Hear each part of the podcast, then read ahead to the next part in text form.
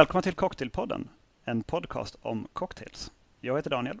Och jag heter Jakob. Hej Jakob. Hej Daniel. Jag ser att du är tillbaka i misären. Eller har det blivit bättre? Jag ser ingen byggplast bakom dig. Nej, den tog de bort igår faktiskt, eller om det möjligen var till och med i förrgår. Det är mycket bättre. Det är fortfarande, nu är det som att vi bor i typ en knarkarkvart. Jag tänker att det liksom är, jätte, det är jättestökigt och eh, smutsigt överallt, men det är, det är bara vi här. Har ni en toalett då? Ja, vi har en toalett och vi har från, från och med idag också en dusch och eh, badrummet är skinande rent för det har vi hunnit städa, liksom vår garderob som på oklara vägar är förbundna med badrummet så den har också varit lite av ett katastrofområde deluxe. Okej, okay, men så att precis som en knackkvart helt enkelt. Stökigt som fan överallt förutom i badrummet och garderoben. Just precis, ja. så är det. Men det är en början. Det är en början. Ja, nej, jag ser att du, du verkar trivas. Mm. Jo, jag är på, på gott humör och vid god vigör etc. etc. Eh, du ser lite stressad ut däremot, men det är väl som det ska det också. Ja, nej, det är väl eh, så, att, och det knyter lite grann an till dagens tema också. Eh, det är väl någon form av fotbollsmatch som ska tittas på inom inte allt för länge. Som har ja, just det. världsmästerskapet att göra. Precis, vi är ju i de självande slutveckan nu av eh, världsmästerskapen i fotboll. När det här sänds så är väl fotbolls-VM över och vi vet vilka som vinner. Jag vill redan nu säga att jag tror att det blir Frankrike. Jag tror Frankrike är världsmästare när ni hör det här. Mm, spännande. Jag, jag hade Frankrike som tvåa i min tippning. Um, jag hade Jag hade Tyskland som vinnare. det är faktiskt jag också kan jag säga. Eh, det, är, det kan jag redan nu då avslöja inte blir fallet. Men det här knyter då an med, med dagens tema som är Italien.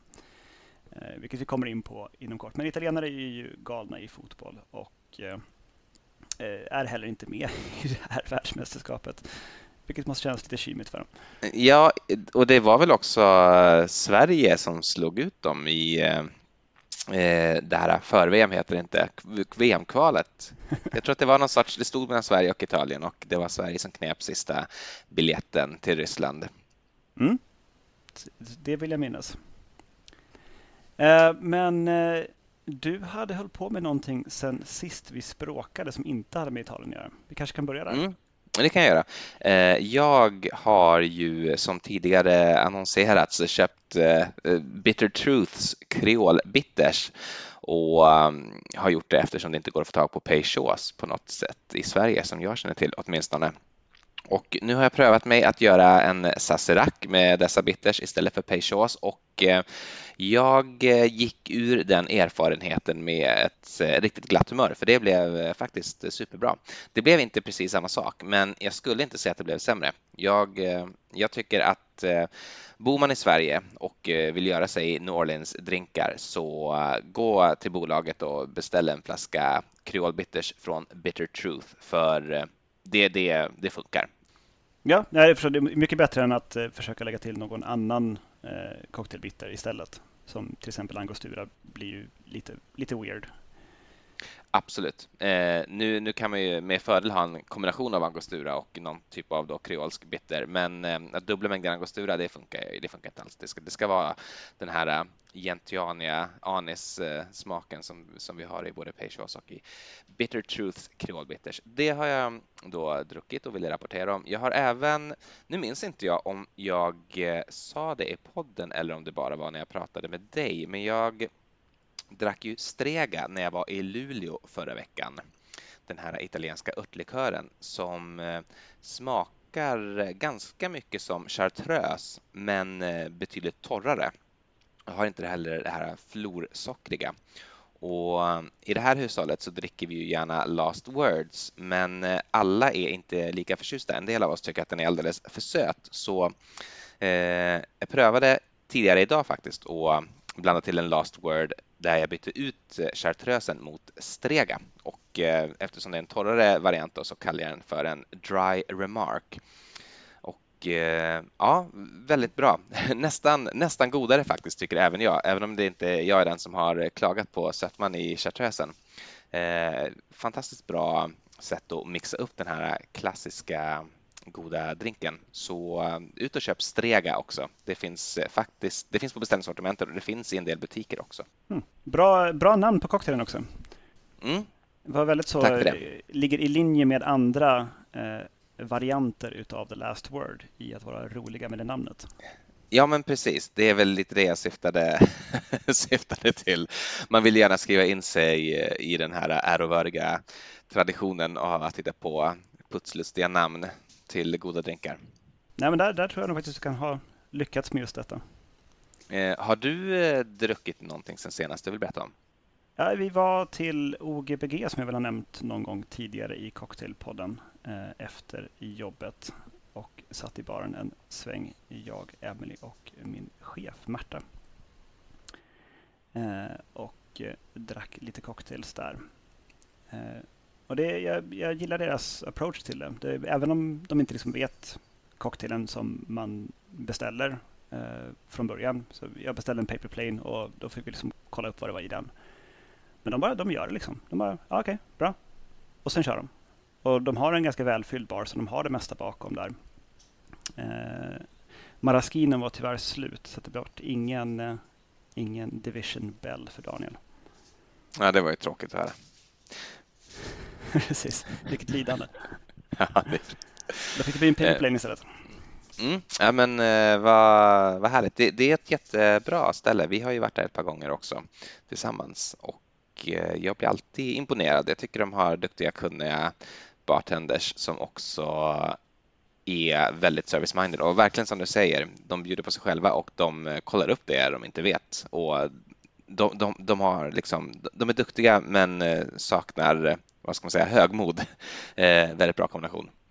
Mm, precis. Um, nej men så, så det om detta då eller? Jag tror det. Ska vi hoppa in direkt på dagens ämne som du ju har nämnt är Italien? Ja, vad, vad är Italien och italienska drinkar för dig, Jakob? Eh, ja, jag... Eh, om man ska börja i den här änden att man ska bara nämna några av de klassiska italienska drinkarna så kanske man eh, kan liksom arbeta sig fram mot vad som kännetecknar dem. Eh, den första som jag tänker på är ju såklart eh, Negroni som vi har nämnt många gånger tidigare i den här podden och även dess systerdrinkar då, americano och Campari Soda som väl ändå lite grann kan räknas dit. Jag tänker också på spritsar, Aperol Spritz som fortfarande är populärt här i Stockholm åtminstone. Eh, Campari Spritz finns ju också säkert att beställa här och var och lite allt möjligt. Och vi har också eh, champagnedrinkar, typ Bellini, Rossini, Eh, också någonting som, som, känner, eller som, som är av de här klassiska italienska drinkarna. Och det jag tänker det är att eh, italienska drinkar de är ju, som du nämnde precis innan vi tryckte på räck, de är ju bittra och bittersöta. Det är liksom smakprofilen generellt. Kanske att en Bellini är undantag från det. Men, eh, men, men, men, men, men, det är ändå riktigt. Men framför allt eh, skulle jag säga så är de friska. De har ofta, inte alltid, men ofta någonting eh, bubbligt i sig och jag skulle säga att de i princip alltid serveras på is. Det är liksom inga stadiga drinkar. Det är inga det är ingen Manhattan, det är ingen Sazerac, det är inte robust liksom på det sättet, utan det är lätta, sprudlande, läskande cocktails. Eh, vad, vad, säger du om den analysen? Ja, jag, framförallt för mig så, och det tror jag är kopplat till att de är söta och bittra, att det, det känns som en starkare koppling till mat och när man dricker sina cocktails än, än i övriga världen. Alltså man har, mm. Man har före middagen eh, aperitivo, drinkar och man har eh, efter middagen drinkar. Och det är, det är som så, det är de tillfällen man dricker. Man, man sätter sig inte nu gör man det förstås i och med att det har kommit en cocktailsväng även i Italien förstås med skäggiga män i 30-årsåldern med hängslen. Eh, det är ju över hela världen och då dricker man ju cocktails för cocktailsarnas skull. Men att man har haft det som en aptitretare, någonting att, eh, att få igång magsyrorna med. Och det är ju det, det det bittra gör. Det lurar ju magen att herregud, nu har, nu har kroppen satt i sig någonting bittert och bittert är ju giftigt och farligt. Så ja, sätter den igång och producerar magsyra för att förbereda magen då för att liksom, hjälpa till med det här. Att få koll på det här giftiga eller farliga som har kommit ner. Så det är därför man ska, då ska bli hungrig av det också. För i och med att när man lurar kroppen att producera magsyra så lurar man också kroppen att tro att den är hungrig. Genialt. Mm, det är snitsigt faktiskt. Och det, det, går ju igen också i italienska amari. Där är de ju eh, bittra och väldigt, väldigt söta. Och så, Campari är ju också egentligen väldigt söt. Det märks inte så mycket med att den är så otroligt bitter. Mm. Den är ju balanserad men... ja, ja, den är lika, lika mycket socker i den som i Midori ifall det är någon som minns den. Eh, den här melonlikören som jag tror förekommer i eh, Änglagård första eller andra sommaren. Gud vad, vilken ofattbart marginell referens, men visst. Alla har ju sett den. Jag tror också därför den fortfarande finns på Systembolaget, för att den, den liksom slog igenom med de filmerna. Midori är inte dumt vill jag bara säga. Jag har druckit många goda drinkar med Midori. Senast igår drack jag en Guardabosque till exempel som ju är två delar tequila och en del Midori. Populärt i Mexiko och även eh, här hemma på Hornsgatan där vi bor. Ja. Men jag säger inte att det är dåligt. Jag säger bara att det, det, det är ju ingenting du känner som är speciellt torrt. Nej, det, det har du rätt Det är tämligen sött. Och det är tämligen eh, sött. då är då egentligen Campari förutom bitterheten precis lika sött. Mm, det är tänkvärt. Absolut. Men så det är där. Sen tycker jag att många italienska drinkar är röda också. Bara som en, ja. en iakttagelse. det. Och det, är, det är vermouth och det är bitters mm. i, i det mesta. Eller eh, Amaris. Alltså kan, kan det här att de är röda ha att göra med att de två stora italienska drinkingredienserna, eller de tre stora italienska drinkingredienserna är ju röd vermouth, eh, det är Campari och det är Aperol eh, vilka alla tre är, är röda. Mm. Och eh, två av dessa har jag i min eh, första drink för aftonen. Nämligen en Contessa. Aha. Som är en del gin, en del söt vermouth och här är förstås Carpano Antica. Och sen en del Aperol. Det är helt enkelt en Negroni då där man har bytt ut eh, Campari mot Aperol. Ja, precis. Ja, exakt. Väldigt, väldigt gott. Sen garnerad med en, eh, en apelsinzest twist. Då kanske jag kan, för jag har någonting liknande här i glasen. Jag har ett par, jag har två drinkar och sen har jag en liten bonusgrej här också. Men eh, jag kan väl ta mm, något liknande på en gång och det är den här. Eh, det här är en Negroni Spagliato det är inte lätt att uttala faktiskt. Nej, men du vet vad jag menar. Eh, stavas ju typ spagliato. Men Med jag B, tror SB, att... spagliato. Just det, precis. Spagliato. Jätterolig stavning. Men det betyder väl förstörd eller eh, tilltrasslad eller? Man, man, har gjort fel på något sätt. Eh, och som jag berättar vad det är då, så är det ju en det är eh, en del eh, Campari, en del vermouth, röd vermouth, så långt som en vanlig Negroni, men innehåller ingen gin. Istället så har den två delar eh, eh prosecco som man har hällt på. Och namnet det här spagliato eh, kommer sig av att eh, den, den uppfanns av misstag.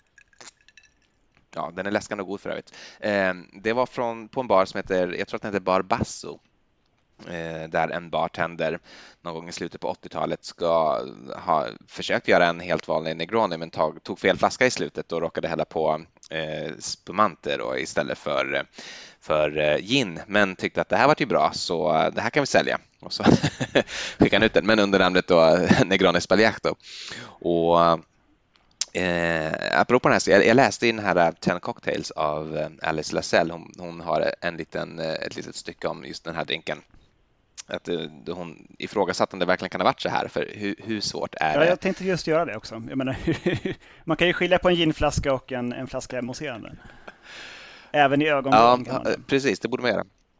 Eh, men hon var där i alla fall för att, för att, i någon sorts research-syfte för att dricka den här då, som de fortfarande säljer där och är väl en av deras storsäljare på Barbasso. Och eh, det är tydligen oerhört mörkt där inne, så eh, enligt henne så är det ändå trovärdigt att, att det här kan faktiskt ha gått till på det här sättet. De har liksom hög musik och de är lite tuffa, coola, de här bartendrarna som jobbar där. Och om någon har ställt en flaska på fel plats är det inte helt osannolikt att man bara häller från den, för man, man ser typ ingenting. Så det kanske, det kanske stämmer. Eh, när jag dricker den här drinken och tänker på dess historia så kommer jag också tänka på, jag vet inte om det är någonting typiskt italienskt möjligen, men har du sett Chef's Table? Som är någon sorts Netflix dokumentärserie om mm. restauranger och kockar runt om i världen. Eh, där finns det ju någon italiensk så här, super, super kock, väl som alltid kommer etta på Pellegrinos listor över världens bästa restauranger, som heter Massimi, Massimo Bottura. Eh, eh, Osteria Francesca eller något sånt där tror jag hans eh, mest kända mm. restaurang heter. Nu kanske jag blandar ihop något namn där, men han har ju då en sån liksom paradrätt som är eh, förstörd eh, lemon tart Eh, som väl också ska gå till på samma sätt. Jag tror att den på menyn på engelska då åtminstone står Oops, I dropped the lemon tart. Något sånt heter rätten och så är det en, liksom, en, en pajad eh, citronpaj och som ska gå till på precis samma sätt. Att de hade en citronpaj på, på restaurangen och eh, servitören råkade tappa den och eh, liksom... Äh. Jag skrapade upp den från, från heltäckningsmattan och serverade den ändå. det var så de fick sina stjärnor. Ja, men precis. Och så tyckte han men det här är mycket bättre. Kolla vad cool den är. Det är så här den ska se ut. Det här är rock'n'roll. Eh, och jag vet inte, är det liksom är, är det någonting typiskt italienskt det här att, att göra fel och det är så det blir rätt? Det, det är så man hittar fram. Eh, jag, jag, bara liksom improviserar här. Jag vet inte om det, om det finns något i detta eller om det bara är en slump, men två, två av liksom de största kulinariska italienska uppfinningarna de senaste decennierna har ju uppenbarligen eh, gått till på detta sätt i alla fall. Ja, nej, jag tycker det kan vara representativt för landet och folksjälen. Mm. Eh, bra, då, då lyckades jag driva det här i hamn. Precis, åtminstone en, till en publik av en person här och nu. Sen får lyssnarnas dom eh, följa därefter och vi kanske till slut kan få lite näthat. Ja, du drömmer om det här näthatet som aldrig kommer. Ja, men alla andra eh, får ju näthat hela tiden. Jag tycker att ja. Cocktailpodden, alltså, så som vi feluttalar saker och uh, uttalar oss väldigt kategoriskt om olika saker så borde vi till slut kunna hitta någon öm tå någonstans. Ja, det kommer säkert. Du har ju till och med sagt att du gillar att skaka din martini. Det kom det ingenting på den ens? Eh, nej, Eh, det gjorde faktiskt inte det, men eh, nu kommer det säkert att, att dimpa ner. Det, det, kan vara att jag inte har eh, läst våran eh, mail på några dagar också, vem vet. Mm. Eh, ja, men en, en Spaliacto i alla fall, då, en Negroni Spaliacto. Den är, den är väldigt god. Det finns ju en eh, besläktad eh, variant där som heter Negroni Spumante, vilket är bara en Negrone där man häller på lite spumante. Och eh, om jag ska vara helt ärlig så tror jag att jag föredrar spumanten. Det är någonting som försvinner när, när ginet tas ur ekvationen. Men läskande, god, väldigt italiensk så definitivt någonting som jag tycker man kan bjuda sina vänner på. Framför allt nu när det är så himla himla varmt som det är åtminstone i Stockholm när vi spelar in det här. Mm. Men eh, jag tänkte dra tillbaka klockan lite granna eh, till en tid innan det fanns vermouth i Italien. Oj, då okay. tror jag att du drar tillbaka klockan ganska så rejält va? Ja, det är någonstans 1700-tal eh, vi hamnar på då. Eh, och hur det kunde gått en, en, annan väg helt enkelt smakmässigt för italienska cocktails eh, om det inte vore för en viss kar. Mm. För eh, innan vermouten dök upp så fanns det, det, var det vanliga man drack eh, både i Sosten och eh, till viss del även hemma var något som hette Rosolio som var som en aperitivo som var gjord på sprit som man hade macererat blomblad och diverse andra kryddor i. Men en väldigt blommig historia. Som då inte är, har sin bas i vin som vermouthen har. Utan sin bas i sprit. Okej. Okay. Um, och uh, väldigt vanligt då just i, kring Turino och Milano. Och då kallades den till och med för aperitivo di corte, alltså hovets aperitivo. Men allt som hovet gör, gör ju folk. Så att man började göra egen hemma. Um, men sen så dök det upp en kar, eh, en hertigen av Savoy, eh, Vittorio Amadeo den tredje. Känd på svenska som Viktor av Sardinien. Ja, han ja. Jo, men det känner jag ju. Låter ju ändå lite coolare med Vittorio Amadeo den tredje än Viktor av Sardinien. Men visst, eh, han hörde nog kanske aldrig det här tillnamnet Viktor av Sardinien.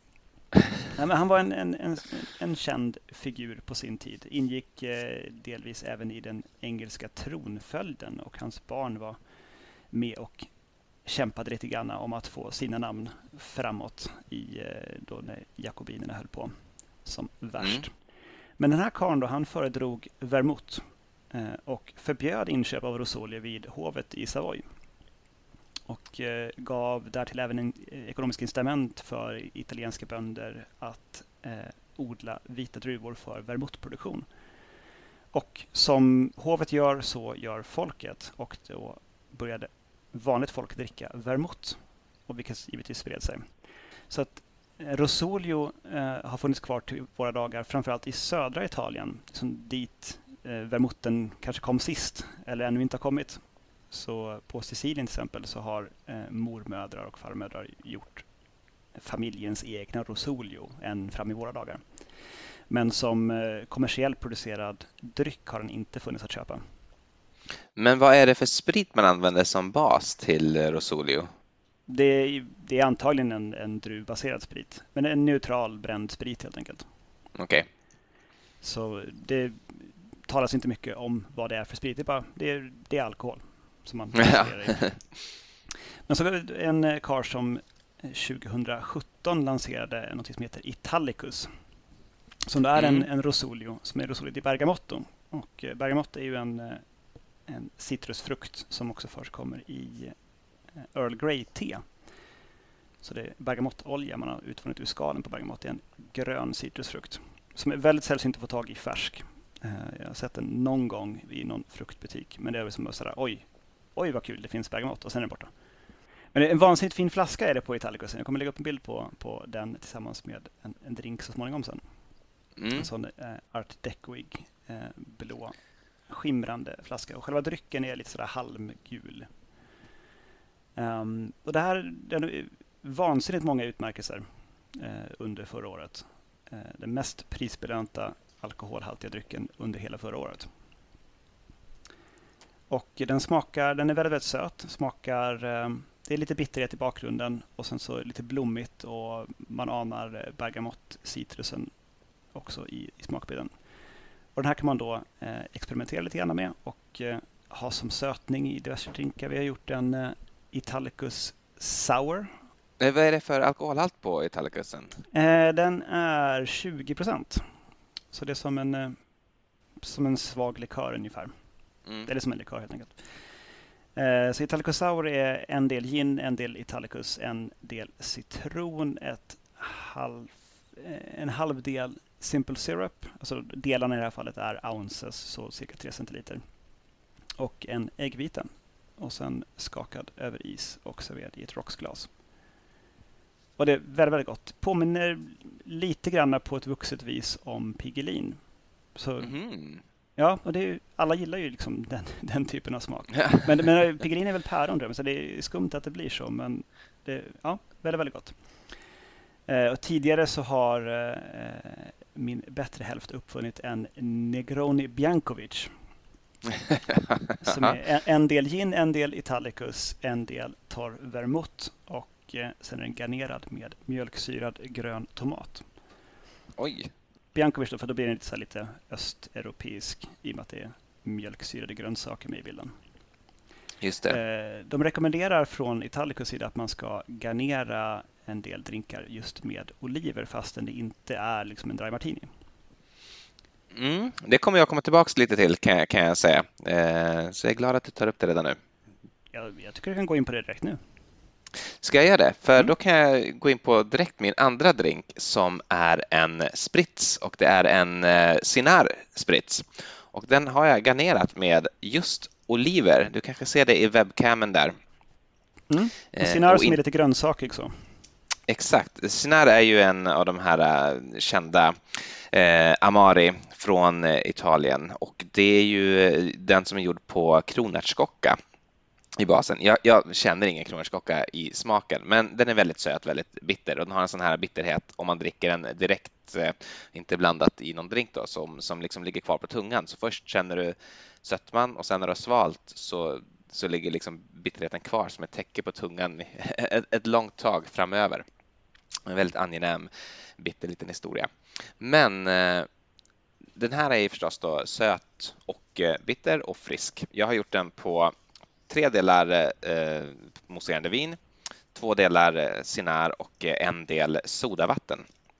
Och en sprits brukar ju traditionellt vara en, en, en bitter eh, och eh, mousserande vin och sodavatten. Och den här eh, ration som jag använder mig av med 321 den kommer från David Campari som ju är eh, den nuvarande chefen för Campari-koncernen.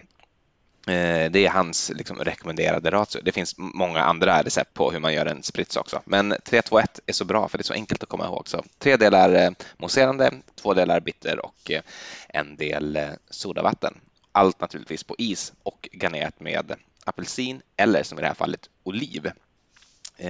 I de här lite sötbitta drinkarna, det kan ju kännas lite avigt och och eh, garnera med oliv, men det är, ett, det är ganska vanligt att man gör det. Och det är inte så dumt heller, för oliven är lite oljig och har väldigt sådana liksom örtiga, jordiga smaker och det är ju sånt man hittar i bitten också, så det gifter sig väldigt väl. Jag tror att jag har eh, nästan hittat min favoritgarnering för en sprits. Jag kommer att fortsätta med oliver, åtminstone i den mån jag har oliver av god kvalitet eh, som jag har varit på Hötorget på Hötorgshallen på Pieras Livs och köpt eh, oliver. där, där har ni också ett tips. Pieras Livs på Hötorgshallen. Shoutout till Pieras Livs. eh, fantastiskt bra ja, liten del i. Hötorget är ju trevligt att gå på. Ja, det är det. Det är, en härlig plats. Då kan man också kliva in på, på Haymarket om man har tid. Det kan man verkligen göra med, med fördel. Eh, jag tänkte bara prata lite allmänt om spritsens historia. Eh, I Italien så säger de tydligen då inte sprits som vi gör här utan spriss eh, utan det här TS-ljudet. Eh, även om det då ursprungligen är från tyskans spritzen som ordet kommer. Och spritsen är en venetiansk uppfinning från början.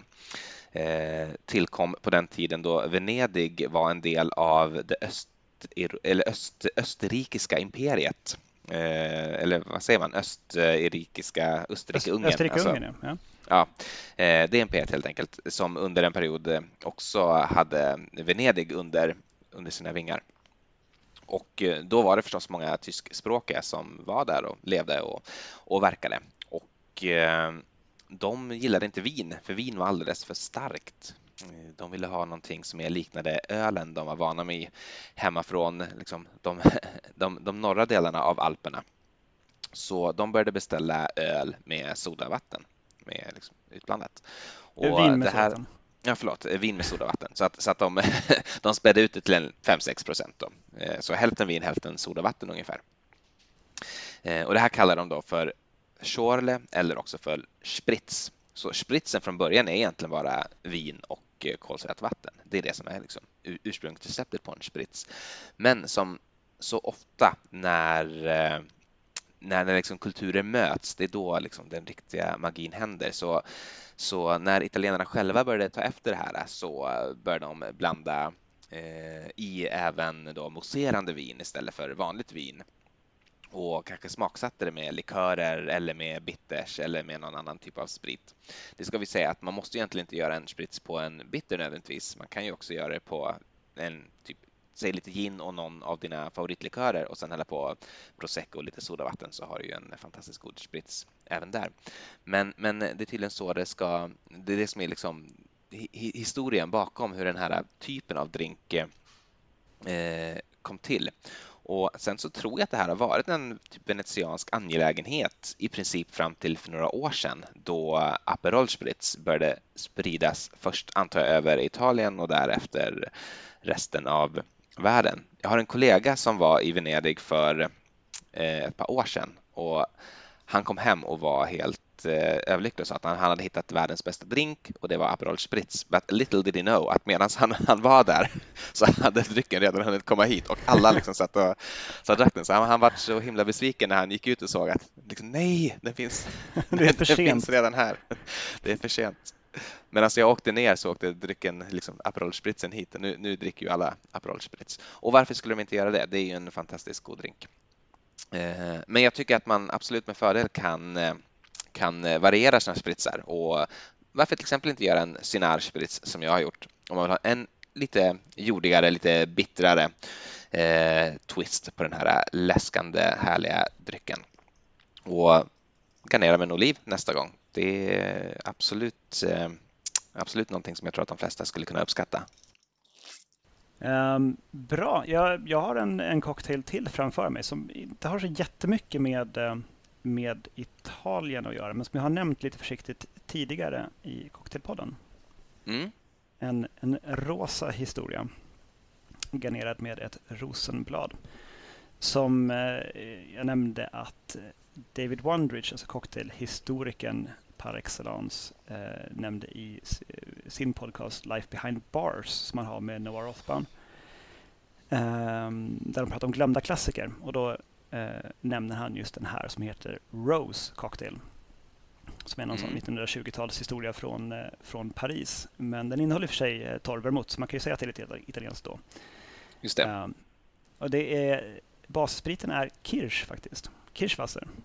Oj, intressant. Ja, eh, det har varit svårt att få tag i i Sverige så att eh, det har vi hittat på annan ort. Eh, men det måste ju, det måste ju gå liksom att få tag i. Det finns, det finns Catron gör en Kirschwasser. Okej, okay. som går att beställa? Som, Ja, åtminstone gjorde den det. Jag har den hemma. Jag har beställt den med systemet. Det, det, om den inte har tagits ur igen, det vet man ju aldrig. Det var nog eh, något, ett år sedan kanske jag köpte den. Men eh, den är, den är inte sämre än någon annan kirsch jag druckit. Så eh, sök på Kat Katron. Jag tycker kirsch är lite kul för att det, det, doftar ju lite på samma sätt som eh, maraschino gör. Bara att det är en helt osötad eh, sprit. Det är ju en, en eau de vie på, på körsbär och eh, inte alls söta, men maraschino är ganska söt. Så man får lite sådana eh, såna oljiga maraschino-vibbar. Mm, det, är ingen väldigt, det är ingen insmickrande sprit precis. Nej, den har ju sin egen, sin egen stil. Men eh, i alla fall, det, det som han ojade sig över, David Wonders i det här eh, eh, poddavsnittet då, avsnitt 23 faktiskt utav Life Behind Bars, ifall att man vill gå och lyssna där. Varmt rekommenderar den, den podden, den är väldigt, väldigt väl insatt. Fantastisk podd vill jag också säga. Mm. Riktigt, riktigt bra. Eh, så det här är två delar torr vermouth, eh, en del kirsch och en sked eh, av röd vinbärssirap. det är det han ojar sig över som inte finns. Det går inte att få tag i röd ah. vinbärssirap. Men på vägen till min busshållplats så växer det, bara bredvid vägen liksom i, i bussen, en gigantisk röd vinbärsbuske.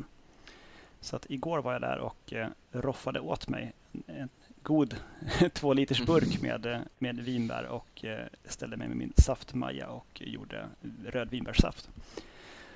Och det ska man då bara ha en sked i det här receptet. Så att, eh, Eh, två delar eh, torra mot eh, en del kirsch och en bar sked med röd vinbärssaft. Rör på is och servera i kylt cocktailglas. Garnera gärna med en ett, ett rosblad. Där skulle jag kunna tipsa om man inte då går förbi en vinbärsbuske på väg till bussen på morgonen så är ju Dubonnet, eller Dubonnet, hur det nu ska uttalas, är inte helt olikt röd vinbärs faktiskt. Det är inte gjort på vinbär, men jag tycker att det har en väldigt liknande smakprofil. Mm. Så jag, jag, tror att man skulle kunna ta en barsked av det möjligen också, om man inte kan få tag på, på riktig vinbärssaft. Ja, alltså David Wondrich eh, ersätter vinbärssirapen med hallonsirap istället. Men jag tänker att det blir en helt annan smak. Ja, det kan inte alls bli likt.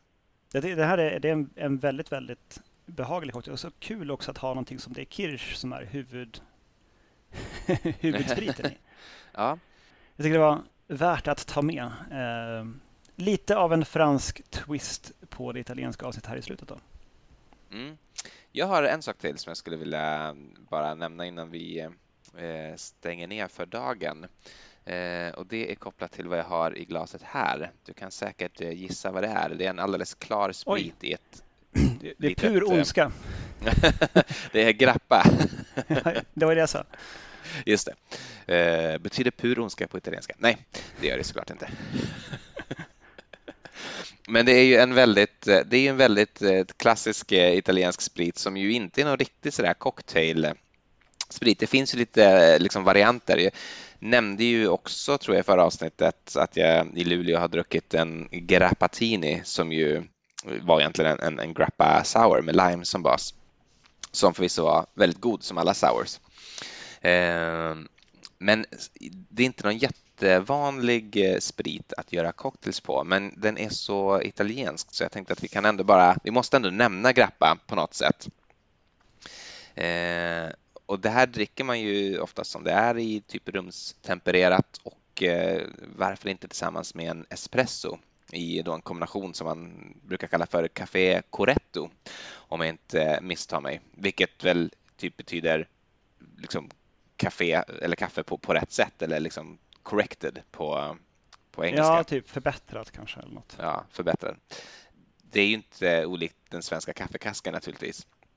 Eh, ibland så kan man tydligen få sin Coretto eh, liksom blandad, men det är inte heller helt ovanligt att man får en kaffe och en grappa bara på sidan om om man beställer en, en eh, Coretto eh, della grappa eller hur man nu säger det. Eh, det är ju en sprit som inte är gjort på, eh, på en vätska. Det är väl det som är lite unikt med grappa. Eller unikt är det inte, för det finns andra varianter på det här också, till exempel Mark i Frankrike.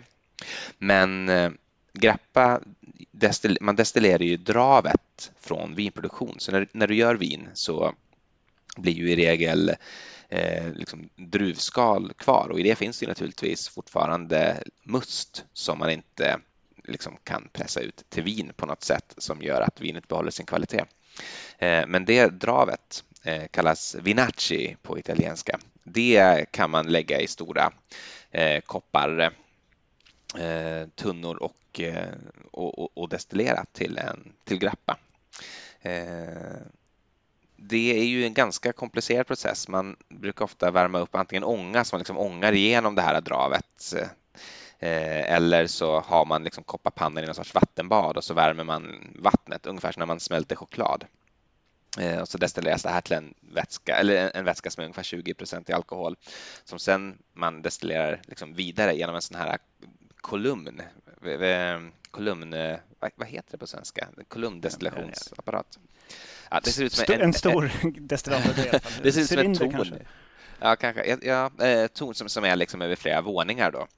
Eh, och det här är liksom uppdelat, liksom, säg vad 50 centimeter är som en ny våning inuti och för varje liksom, ny våning som den här vätskan destilleras upp i så koncentreras alkoholhalten till ungefär 60 till 80 procent när den är högst upp och sen så spär man ut den till grappa. Okay, men man eh. jäser den först på något vis då, så det här dravet? Eller är det redan ja, jäst på något vis? Det är ju redan jäst, för det är ju liksom det som du sen, det är ju vinet liksom som, som är kvar i dravet. Eh, så det är, eller det är möjligt att man kan också köpa ojäst drav och sen liksom låta jäsa det, men de allra, allra flesta köper, köper liksom drav som redan är jäst. Jag tänker om man, om man har gjort ett, eh, ett vitt vin men på röda druvor, vilket man gör eh, i mm. vissa fall, då måste man ta bort allt liksom druvkross för att det inte ska färga eh, Ja, så är det, för färget kommer ju från skalen. Då måste man i sådana fall jäsa det här klägget som blir då separat. Ja, så, så, så kan det vara. Eh, men, men det kan vara på lite olika sätt. Om man är intresserad mer av det här så kan man läsa en bok som heter Grappa, Italien på flaska, skriven av Ove Bodin, kom för kanske tio år sedan. Jag är inte säker på om den finns kvar i handeln i och för sig, men jag tror att det är en precis en sån liksom bok som man ganska ofta hittar på Myrorna. Den är riktigt, mm. riktigt bra. Första halvan av boken handlar om grappa och liksom tillverkningsprocesser och vad man ska tänka på när man provar grappa och smakprofiler och skillnaderna mellan olika eh, kategoriseringar och sådär. Och, och andra delen är liksom en resereportage när han åker runt, eh, Ove Bodin, då, på bland massa olika grappadestillerier i Italien, eller norra Italien kanske jag ska säga, för i princip all grappa värd att nämna är liksom på eh, högst, högst upp på stöven i Piemonte och Trieste och runt liksom de, de delarna. Så hela Mellanitalien och södra Italien, där är jag vet inte ens om det är så lätt att få tag på grappa där. Det är liksom inget stort, det liksom finns inte överallt. Men, men där i, i norra delen så finns det lite överallt. Eh, precis som den mesta europeiska sprit så finns det förstås sådana här eh, ursprungsklassificeringar som EU och Italien tillsammans har tagit fram som bestämmer vad som får kallas grappa och vad olika beteckningar så ska betyda. Det kan man läsa också mer om i den här boken, men jag tänkte bara nämna den kanske viktigaste distinktionen som man kan kolla efter om man vill köpa grappa i affär och det är eh, grappa discontinue, ja, ursäkta uttalet, och grappa continue. Eh, där discontinue är hantverksgrappa kan man säga. Det är när du, när du tar dravet, gör en destillation, liksom låter hela processen gå klart och sen så rengör alla instrument och sen så gör du nästa. Medan det continue är via en apparat som gör att du kan liksom kontinuerligt skyffla in nytt drav eh, och därför aldrig behöver stanna processen utan du kan liksom låta den här maskinen gå dygnet runt och få då en mera en industriellt tillverkad grappa. Och det här är absolut inga kvalitetsbeteckningar för det finns eh, bra och dålig kvalitet av båda de här. Men däremot så är det generellt så att att eh, industrialiserad grappa är renare i smaken och liksom sticker ut mindre och är, och är liksom mer, den är mer lika. Eh, Medan den andra har du liksom möjligheten att, att köra lite mer finlir och bestämma precis liksom vart, vart du ska, vilka, vilka finkelålder du ska ha med och vilka finkelålder du ska klippa bort och så där. Så att du kan, eh, det finns ett större spa, smakspektra i, i den hantverksmässiga grappan. Men absolut att du kan få tag på kvalitet i båda sorter, så är det definitivt. Men är det någon som har gjort samma sak fast med eh, det kvarvarande maltskräpet från till exempel whiskytillverkning? Att man liksom kör det en sväng till eller typ man kör vid, typ vid öltillverkning så tar man det som är kvar där och bara låter det jäsa och bränner på det. Eh, jag tror inte det. Jag vet inte om det beror på... Det kanske är för lite socker kvar helt enkelt. Nej, precis. Om, om, om det går eller om det, om det beror på någonting annat. Jag kan, det kanske är så att urlakningsprocessen är mycket effektivare. När man gör öl i alla fall, eh, både som hemmabryggare och industri, så, så har du ju ganska Alltså det finns ju metoder för att verkligen få ut så mycket socker som möjligt. Eh, och det kan du göra när du gör vin också. Om du har en helt utpressad druva så kan du ju inte göra grappa på liksom det skalet där det inte finns någonting kvar helt enkelt. Så ja, jag är inte säker. Eh, men det vore ju intressant, eh, en intressant tanke. Det kanske är något som något eh, bryggeri här i Sverige skulle kunna plocka upp och göra till någon, en, en, en kulturbrygd, en kulturdryck att sälja till turister. Ja, jag kom på en grej också, eh, apropå att Kirsch påminner lite grann om eh, Maraschino. Mm. Du skulle kunna göra en even drier remark. Okej. Okay. Om du byter ut Maraschinon i din uh, dry remark mot till Kirsch. Då har du Just ingenting det. som är sötma. Gin, kirsch, eh, strega och eh, lime. Mm. Det, är, det är snustart. Det är snusstart. Jag ska pröva det och så ska jag fundera på ett namn och så eh, får jag berätta om det i kommande avsnitt av Cocktailpodden. Det tycker jag låter väldigt lämpligt. Och med det så tackar jag för ikväll och säger godnatt och skål. Godnatt och skål säger jag också. Hej då! Hej då!